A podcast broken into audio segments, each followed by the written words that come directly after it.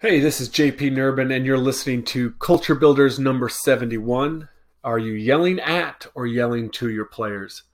So today's actually a little bit of a self reflection tool that you can do with yourself, but also you could do with your team. Um, now, for years as a coach, I was a yeller. Actually, I was probably more of a screamer.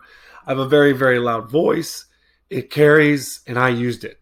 Now, over time, I've tried to actually never yell in fact, I feel I've, if I've done a great job as a coach, then my players are the ones that are communicating and yelling on the court, not me. Still, in sports, there's going to be times that we need to communicate and we need to communicate loudly for people to hear us. A player may need to yell to a teammate um, for, for them to hear them. And you, as a coach, you may need to yell to your team for them to hear you. But I think that it is a great activity for us to actually define the difference between yelling at and yelling to. So, in a team meeting, simply asking players, what's the difference between yelling to and yelling at someone? Let them describe this difference and then ask for a few players to model that difference to actually give an example. And I think this is actually kind of a fun activity in some some ways. Uh, you'll get a few few laughs um, typically from the group when you do this.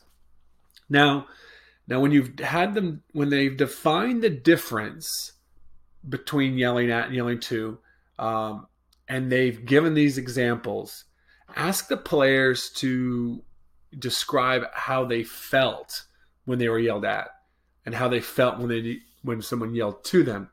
Encourage them actually to visualize a, a time that this may have happened with a coach or with a teammate and kind of the feelings that came with it and kind of discuss those feelings.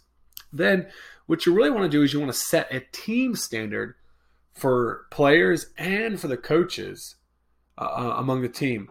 A standard that you would you can yell to someone, but you should never yell at each other. And there should be really a culture of feedback where people feel encouraged um, and safe to speak up, to let each other know, um, to let their teammates know, to let their coach know when they feel they're being yelled at. We can't we, I think as a coach, we can think we're not yelling at a player.